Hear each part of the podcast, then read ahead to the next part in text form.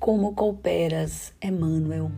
Lendo a afirmativa de Paulo, reconhecemos que em todos os tempos o discípulo sincero do Evangelho é defrontado pelo grande conflito entre as sugestões da região inferior e as inspirações das esferas superiores da vida. O espírito do mundo é o acervo de todas as nossas ações delituosas em séculos de experiências incessantes.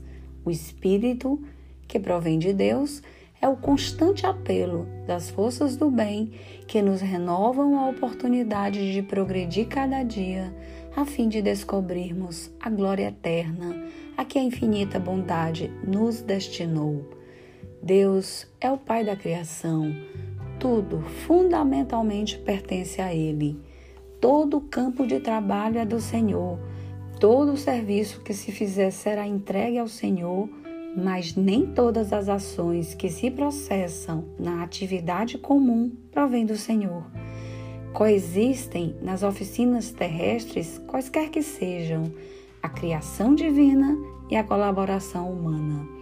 E cooperadores surgem que se valem da mordomia para exercer a dominação cruel, que se aproveitam da inteligência para intensificar a ignorância alheia ou que estimam a enxada prestimosa não para cultivar o campo, mas para utilizá-la no crime.